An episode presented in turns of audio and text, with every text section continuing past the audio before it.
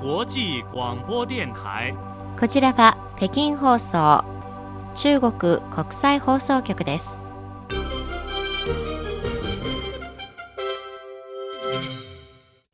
こんばんは。2月27日月曜日、週明けの北京は曇り、最高気温は11度まで上がり、春めいてきました。それでは北京からのニュースをお伝えしましょう。まず主な項目です。中国共産党第20期中央委員会第2回全体会議が26日午後から始まりました。中国の今年の有人宇宙飛行ミッションを担当する宇宙飛行士6人が選抜されました。中国地震局によりますと、27日午前7時58分、新疆ウイグル自治区アクス地区の温宿県でマグニチュード5.1の地震が発生しました。以上が主な項目です。はじめに、中国共産党第20期中央委員会第2回全体会議が26日午後から北京で始まり、習近平中国共産党中央委員会総書記は中央政治局を代表して活動報告を行いました。会期中、党と国家機関の改革案が審議されるほか、中央政治局が第14期全国人民代表大会第1回会議に推薦する予定の国家機関指導者人選に関する提案リスト、中国人民政治協商会議第14期全国委員会第1回会議に推薦する予定の全国政教指導者人選に関する提案リストが審議されます。次のニュースです。中国の今年の有人宇宙飛行ミッションを担当する宇宙飛行士6人が選抜されました。中国初の宇宙飛行士で中国有人宇宙プロジェクトの副チーフデザイナーを務める楊李氏によりますと、中国の宇宙ステーションは運用と発展の段階に入っており、宇宙飛行士の滞在が常態化します。1回の滞在期間は6ヶ月で、今年は3人ずつ2回に分けて中国人宇宙飛行士が送られる予定です。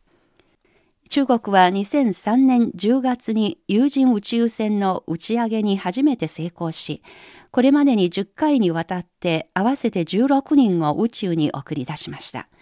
宇宙飛行士の選抜は当初は空軍パイロットのみが対象でしたが、現在はエンジニアや搭乗科学技術者へと拡大しています。宇宙ステーションにおける役割分担が多元化することを考慮して、宇宙飛行士の選抜対象や基準も調整されているということです。中国地震局のウェブサイト中国地震大網によりますと、27日午前7時58分、新疆ウイグル自治区アクス地区の温宿県でマグニチュード5.1の地震が発生しました。震源の深さは10キロ、震源地周辺5キロ以内は平均標高およそ3974メートルとなっています。また震源地周辺の200キロ以内でこの5年間にマグニチュード3以上の地震が115回発生し、最大の地震は2022年12月29日にキルギスで発生したマグニチュード5.4、今回の震源地から24キロ、そして2021年3月24日に新疆アクス地区バイ県で発生したマグニチュード5.4今回の震源地から106キロの地震でした。アクス地区消防救助隊によりますと救助隊は震源地に向かっているところで現在のところ死傷者や財産損失の報告は受けていないということです。全国初の工業データ取引特設コーナーである北京国際ビッグデータ取引所工業データ特設コーナーの運用がこのほど始まりました。北京国際ビッグデータ取引所工業データ特設コーナーは工業分野向けの集中データ取引プラットフォームで工業企業にデータ資産登録やデータ製品の開発、データ資産取引などのサービスを提供します。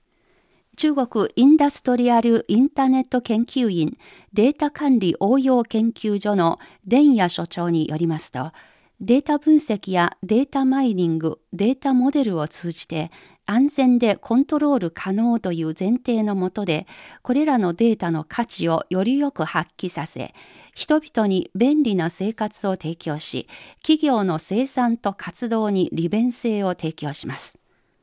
国内31の省では現在データ取引所やデータ取引センターの建設が加速していて、これまでに建設された国際、国家、省レベルなどのデータ取引プラットフォームは合わせて45に上ります。お聞きの放送は北京放送中国国際放送局の日本語放送です。ただいま北京からニュースをお伝えしています。ニュースを続けます。中国初の深海沿海での浮体式洋上風力発電プラットフォームがこのほど東部の山東省青島市から南部の広東省朱海市に向かって出発しました。この発電プラットフォームは中国の石油天然ガス大手の中国海洋石油集団が建造したもので高さはおよそ35メートル、重さおよそ4000トンです。中央にある柱を同じ距離に離れた3本の柱が囲み、上から見れば人という字に見える構造となっています。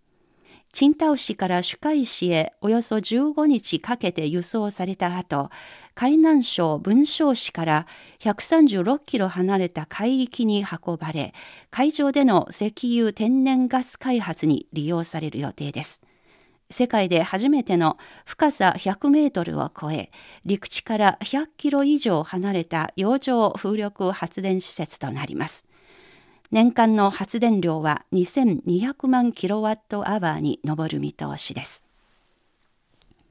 次のニュースです。上海税関がこのほど上海開通不当、南港不当の2つの主要自動車輸出不当の今年1月の累計自動車輸出台数は11万台近くだったと発表しました。また南港不当からの情報によりますと1月にこの不当で検査を受け輸出された自動車は累計で前の年の同じ時期に比べて43%余り増加しました。また2月18日から25日までの7日間輸出された自動車の総数は1万7000台前後でそのうちのおよそ1万台が新エネルギー車が占めているということです。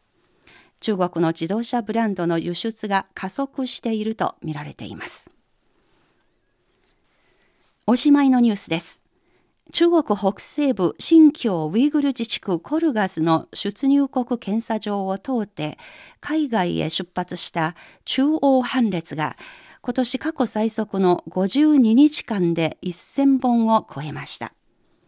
中央班列は中国と欧州を結ぶ定期貨物列車で、コルガスがその西部ルートの通関拠点です。今年コルガスから運行された中央班列は、今月22日時点で1021本で、前の年の同じ時期に比べて2.1%増えました。コルガスから中国に出入国する中央班列の運行が2016年3月に始まってから現在までに18カ国の45の都市と地域との間で76の路線が開通し累計で2万6000本以上の列車がコルガスを通過しています。主に日用品や電化製品、産業機械などが輸送されているということです。この時間にお伝えしたニュースの主な項目です。中国共産党第20期中央委員会第2回全体会議が26日午後から始まりました。中国の今年の有人宇宙飛行ミッションを担当する宇宙飛行士6人が選ばれました。この時間のニュースを荘園がお伝えしました。